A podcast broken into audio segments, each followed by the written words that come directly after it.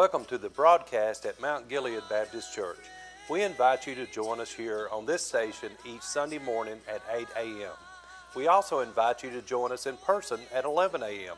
The church is located at 5332 Highway 52 East, Dahlonega, Georgia. Now join Pastor Les Fuller as he brings God's Word. Welcome. We appreciate everyone coming to the house of God today. I appreciate this great number as we uh, uh, have already worshiped and had a great time with our choir. Sunday school was great, and God has just blessed us all in such a supernatural way. I have a few announcements that I want to leave with you, and then we're going to go uh, quickly into the Word of God. First off, I'd like to say choir practice tonight at 5, and service uh, will begin at 6. Uh, and that will uh, be having, we will be having Casey Garrett to come preach for us this evening. I know we'll really enjoy him. So please come back if you can. Wednesday night supper at 6:15. Bible study for the foundations classes at 7. We had a great turnout for our first time back since summer break. And uh, I just want to tell our teenagers, many of them did come back this morning, how much I enjoyed working with you all last Wednesday night. And uh, we're, we're going to, they've got a heads up on what we're doing today because uh, we talked about some of this uh, last Wednesday night. And a special announcement also, we're going to be going up to Suches, to a, a Suches camp. And this is a sneak peek for hopefully next year we can have our church family go up one uh, uh, weekend or something like that. We'll get, get the details finalized as uh, the year goes by. But we'll be going September the 29th through the 30th. And if you like to go and, and, and get in on this, you can come. We'll make sure that you have a spot. But you need to see Shelley after the service today uh, to, to try to get your, uh, your spot taken uh, care of. So that's September 29th and 30th are the, the only dates. Let me, let me say this that's the only dates that we had available. And I know it's conflicting for some, but uh, that's the best we could do. Uh, we're not miracle workers, we're chicken farmers. All right. And then I want to, I, I want you to, don't clap just yet, but I want you to clap in just a minute. Joyce Garman and Georgia both celebrated a birthday. Was it yesterday? Joyce turned 25, and uh, Thank the Lord for that. Then also another one. I know there's a lot of birthdays on our announcements, but these are very important. Miss Natalie Black turned 15. Turned 15. So watch out on the roads and be very, very careful. Y'all give them a hand this morning.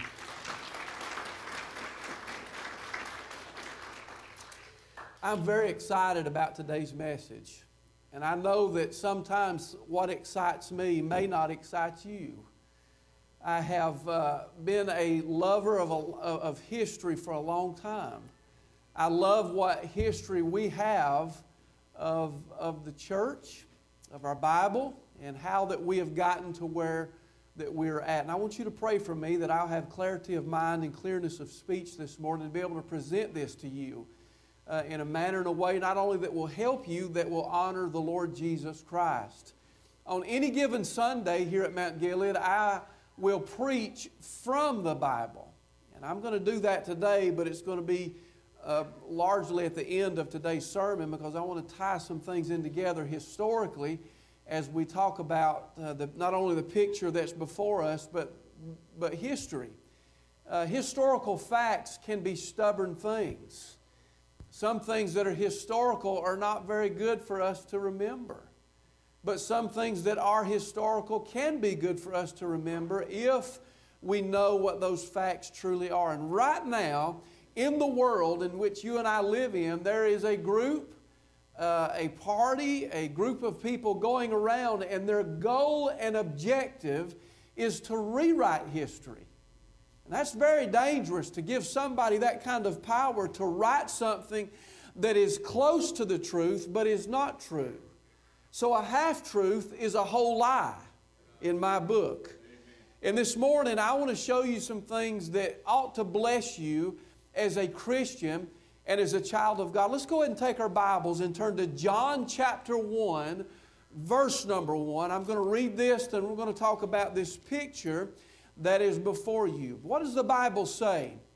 In John's Gospel, chapter 1, verse number one. And our, my class ought to be able to stand and quote this because we went through the first uh, 12 or 13 verses of John chapter number one. And by the way, this chapter, where I'm reading from you from today, is foundational for you as a believer.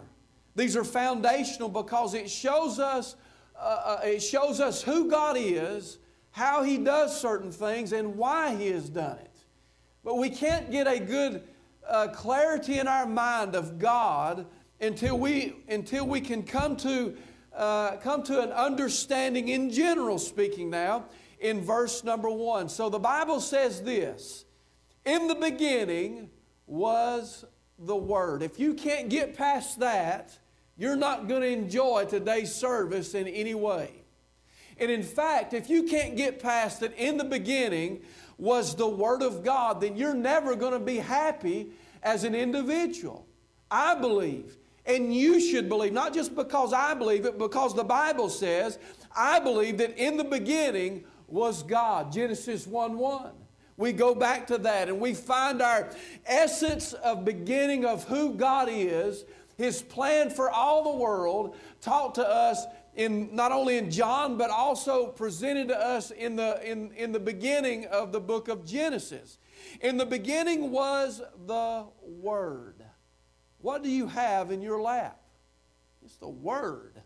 It's the, it's the Bible, the Word of God. And before I go any further, I just want to tell God and tell you how thankful I am to have a copy of God's Word. And it was from the beginning. But now, wait a minute. Some of you are thinking ahead and you're saying, but preacher, we didn't even get a Bible until King James allowed the English speaking world to have uh, a copy of the English Bible. Can I give you something out of the book of Psalms 119 and 89? And what does that verse tell us? Here's a clue to the Word of God, and I hope you write this down because you're going to go home and study this, I hope. But the Bible says, Forever, O Lord, thy Word is settled in heaven. So that tells me as we piece the puzzle together, as we piece the pieces of the puzzle together, that God's Word God's Word has always been.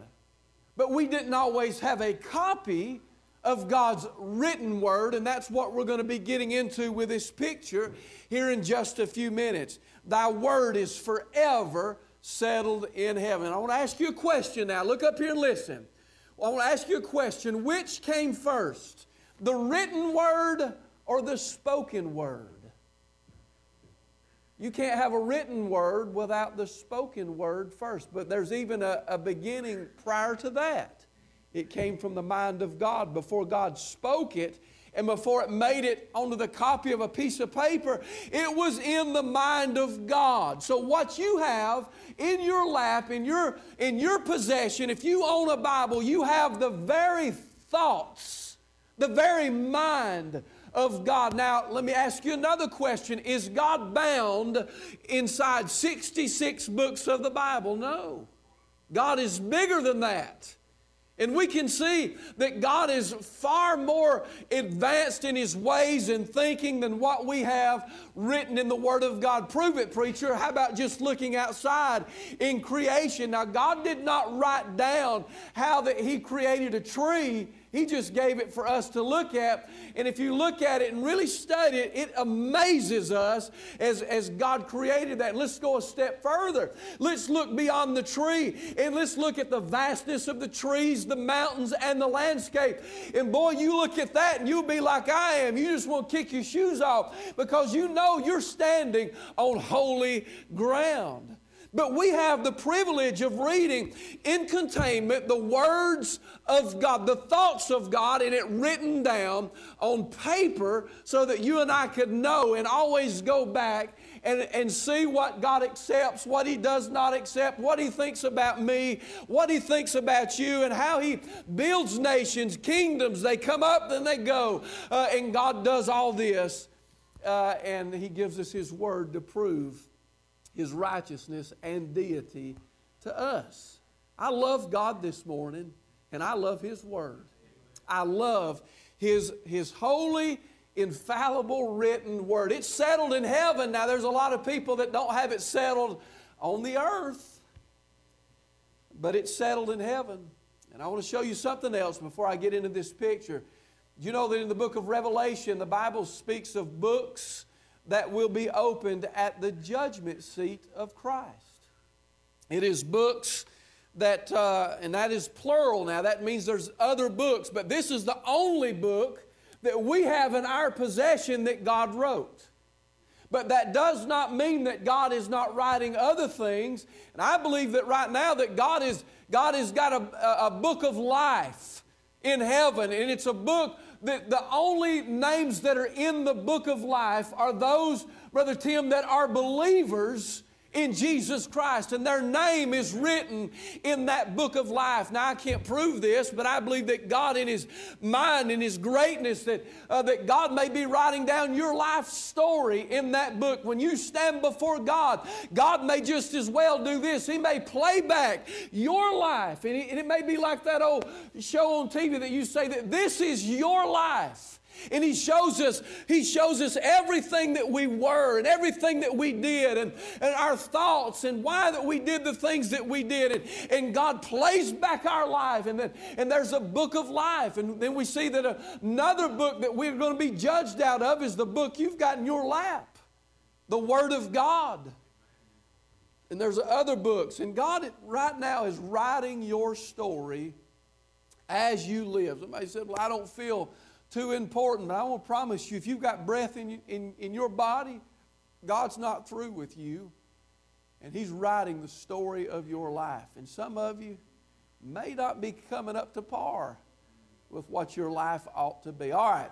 So I've just give you some a few facts about this verse number 1. In the beginning was the word and the word was with God and the word was God. Now who is also shown in the Bible as being the word?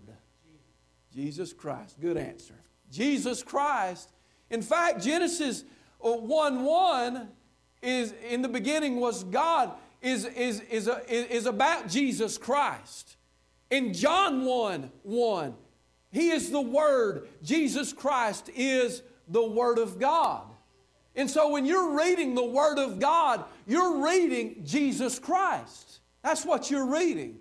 And this book is so powerful that it can change a man from the inside out. Can I just confess something for just a second?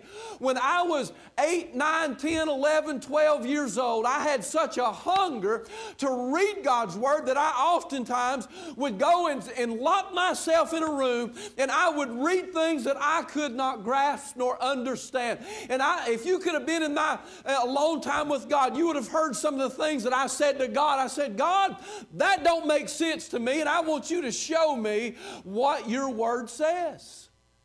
And I would read, and see, God didn't show me then, but He just kept giving me hunger. He wanted me to be hungry.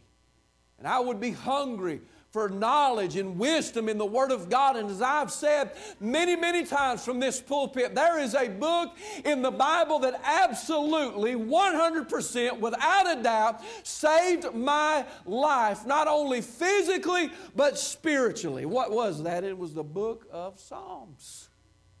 And I don't care what you're going through, what you feel.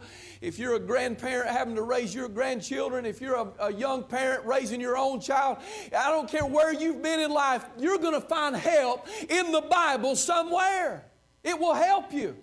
And I'm excited about God's Word, and you should be too. And I'm going to tell you something. We talk about revival. We can have revival corporately in our church. But I tell you, one of the greatest revivals that we can have is a revival of God's Word, of reading it, loving it, and enjoying the Word of God in our life. And I appreciate uh, the preachers that preach to me, not their thoughts, but preach the Word of God. I appreciate my Sunday school teachers. I, I, got, I got to get into I got to get into the picture, but you bear with me for just a minute.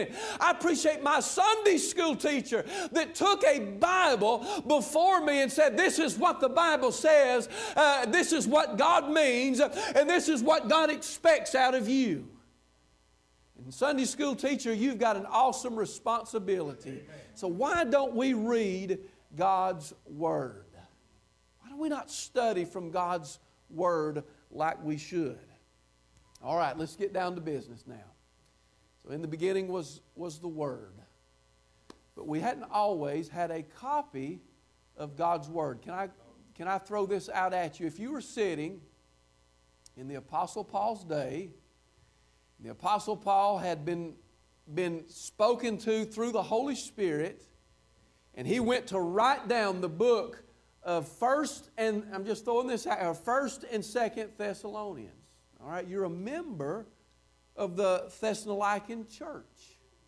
You're sitting in that congregation, and it may not be Paul that's getting ready to preach. There's a pastor over that local assembly, and how would they have gotten the word, word of the words of Paul, which we know to be the words of God? How would they have gotten that? Well, the Apostle Paul would have written that down on a piece of parchment paper or vellum and I'm going to show you in just a little bit what vellum paper actually is. But he would have written that down. They would have rolled it up into a scroll. When the believers would have come together, and I'd like to think it would have been much like what we're doing today, they would have sung some hymns. They would have had prayer, prayer requests, so forth and so on. And then that preacher would have gotten up into, a, no doubt, a podium somewhere, and he would have taken that roll and he he would have read to them the letter of Paul to the church at at Thessalonica, and he would have been preaching the Word of God in a row. Well, you know, through the advancement of time, it would have taken, it would have taken men well, let's say that the church, the Hebrews, would have needed uh, would have needed a copy of that. Well, let's just say uh, the Philippians, they needed a copy of that, and they would have written it down, and they would have distributed it. And in that distribution, and only God could have done this in that distribution of those written words, the thoughts of God, those written words, there would have been no doubt somewhere somebody would have made a scribing error. They would have written a word maybe a little bit different because man had gotten involved. So you have to go back to the original to have the number one, purest form and best Word of God. And what we witness right here today before us is God's very best for all of mankind in the world. So we've got, we've got now a scroll. And how do we get from a scroll to a leather bound Bible or a, in, in those days, it would have been actually wood. They would have taken those pieces of paper and they would have bound those paper together, and there would have been wood in some cases, if not leather, to make that big Bible that would have been probably about this thick. And if you look in this picture, you'll see that there is those books, and they're about, uh, about eight inches thick. All right, let me, let me get into to this picture today.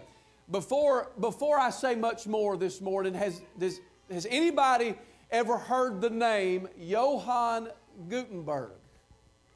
Johann Gutenberg. All right, we got two people that's honest enough to raise their hand. The rest of you have uh, uh, evidently have never heard of Johann Gutenberg. Well, he was born in the year 1397. And anybody that knows anything about history, those were the Dark Ages. And by the architecture in this picture, you can see that it would have been in, in those Gothic style architecture buildings. Now, listen.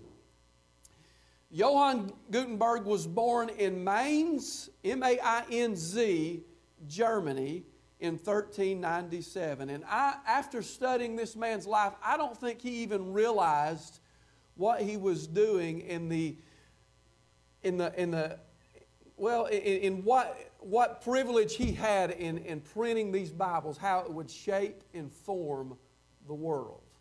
It is possible that God could take somebody without them having a full understanding of everything that they're doing, that God uh, would just use this individual as a pawn in his own chess game, if that's a good way of putting it. But Johann Gutenberg was born in a time when, uh, how, how else can I say it without ripping the, the band aid off? It was a time of Nicolaitan rule.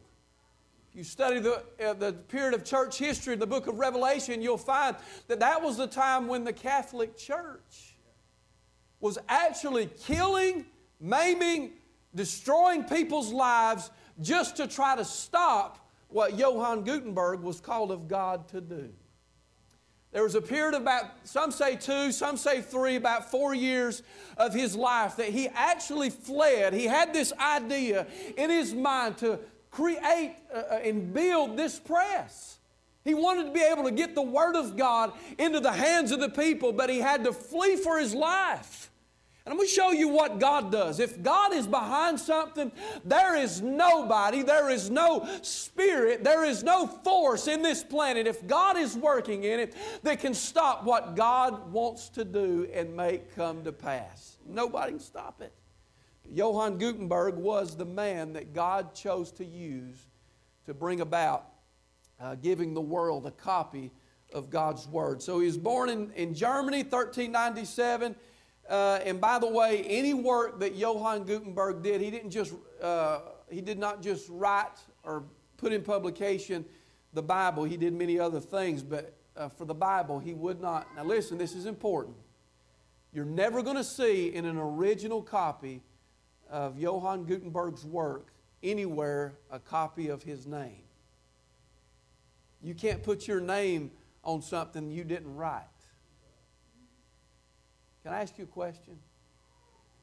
And if you're carrying a different version of Bible, you're not my enemy. I don't hate you. I love you. And in fact, I want you to keep coming to church.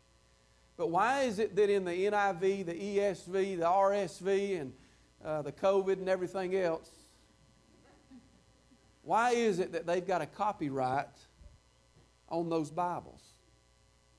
Some man is taking credit for what God has already said. And you can't do that. And the only Bible on the planet that we have that, that does not have a copyright on it is our King James Bible. Now, let me straighten something out because somebody's going to come to me after church and they're going to say, But, preacher, didn't you know everything that was bad about King James? And, and this is, we still got 300 plus years to go before it gets to the English translation. They're going to say, But didn't you know how bad of a man he was? King James did not translate the Bible. He just allowed it to happen and funded the money for it to happen. And there were many translators involved in changing it from Greek or Latin Greek and uh, to make it into English. Okay, so we've settled that, so let's go forward. So Johann Gutenberg, 1397, Mainz, Germany, would not sign his name, and his, his, his greatest work of his life was, was, the, was printing the first 200 Bibles on the planet. And I, I want to jump down off the podium because I want you to see uh, some things that I've written down about, about his shop. You've got your phone and you took a picture right now, probably be a good time to pull it back up. I want you to notice, first of all, the dimensions of this room. In architecture, you cannot have anything uh, in that room to function or flow without the proper amount of space. Now, uh, as I said a while ago, this was Gothic architecture. If you look at the ceiling of this room, uh, there's timbers up there. And they look like to me they're probably about uh, anywhere from 18 inches, probably no more than 20 inches on center. Uh, Stephen Reese will explain that to you after service. So that means every one of these timbers were on about an 18 inch center from one, each one. So we can roughly say this room of this picture uh, is about 20 foot wide this way. We'll, we don't know this way because I can't see the other direction because of the view that we're looking at. But now, undoubtedly, there's another floor above this. He's, we know from this picture he's on the lowest level of this structure. How do you know that, preacher? Because we look down now and we can see the flagstone floor. That means that somebody that was a mason went in there and they laid these rocks and uh, uh, laid them in some kind of cement form. That floor would have been cold in Germany. Anybody know anything about the weather in Germany? And um, you know, Germany's not the warmest climate on the planet. But it was from here that God let Johann Gutenberg began his work of years of printing the Bible. All right, let's look to the left. We see to the left of this picture, we see something that is so important. And as best that I can see, there is no other light coming into this room except through those two windows in these two rooms. That's it. I don't see a candle. I've looked everywhere. I looked for a lamp. And if I've missed it, some of y'all help me, but I don't see any other light except for one other light form, and that is coming off the fire of this weird shaped chimney that they've got to, to make the, the molds for the printing press. That's the only light that he had. So that means, that tells me that he couldn't work but in the daytime. He, he did, he, he, there were thousands upon thousands of man hours that, would, that had gone into making this, this, uh, this shop to be what it was. Now, mind you, while he's doing this, he's in hiding. He's hiding his life, and he needs financial backers to back him to, to be able to build this contraption right here, which is in fact the press itself, and I'm going to talk about that in just a minute. But not only that, this was uh, on this side of the chimney or the, or the, the spot where they're, they're, he's, he's uh, melting down the different ores that have been mined to make the, um, just a single letter. He would have, he would have uh, had somebody have to build that. And then if you look all the way over here to the left, under that window, he's got a storage spot, which is nothing more than a shelf and broken up into divisions where the, he would have uh, uh, put the, uh, the press's letters or numbers in their individual spaces so he could quickly run. Now, I'm going to say something here, and I'm not trying to be a heretic when I say this. I don't think, I don't think that this was a good layout for uh, convenience. What do you mean, preacher? I mean, it just seemed like to me you would have put those numbers and letters right next to the press so you didn't have to walk back and forth across that room. But that's just me. I mean, I, I try to do things simple. But then I got to thinking. He needed the light from that window to be able to go put in that press. And he had to know what he was getting. That was the only light that he had. So that was probably the reason there was the most light coming in that room. All right. Look on the walls of this picture. In behind those walls, I'm thinking because there's timbers above it, there's timber frame joinery inside of those walls. And there's two different ways they would have taken those walls. And I'm getting somewhere with this, so you hang in here with me. Give me, give me, give me your undivided attention. In behind those walls, there would have been a timber that would have been hidden by either by rock, and they would have stuccoed that with cement, or they would have put uh, uh, they would have put some kind of uh, earthen material. Uh, most likely, it would have been hay, and they would have cemented over that, and that was the separation of those rooms. Now, one thing this picture does not show, and Zach Gerald's asked me this question this morning how long did it take for Johann Gutenberg to make one, one Bible? The answer is nobody will ever know. And I'm going to tell you why. He made the first 200 Bibles at the same time. So let's get in our mind what's going on. Johann Gutenberg is he's in this room. He's got a fire going. He's got to, he's got to work uh, to build this fire. He's got to get his uh, the elements working together, which would have been lead and copper, that he would have melted down in those forms that he would have hand carved out of wood. In other words, Johann Gutenberg wasn't a sissy. His hands were tough. His eye, and in fact, you read more about his life. He lost his sight at the end of his at the end of his life because he just couldn't see anymore. He had, he had spent everything on the production of 200 Bibles. Now, listen, he's in here working, he's getting the firewood up, he's, there, there, he's got to get the ink made to go into the pages of the Word of God. Not only that, he's got to build, hand build uh, this uh, press itself. And I want you to notice this is uh, the craftsmanship in this picture. He's got uh, mortise and tenon joints and everything. That means that they weren't fastening these together with nails, these were fastened with wood.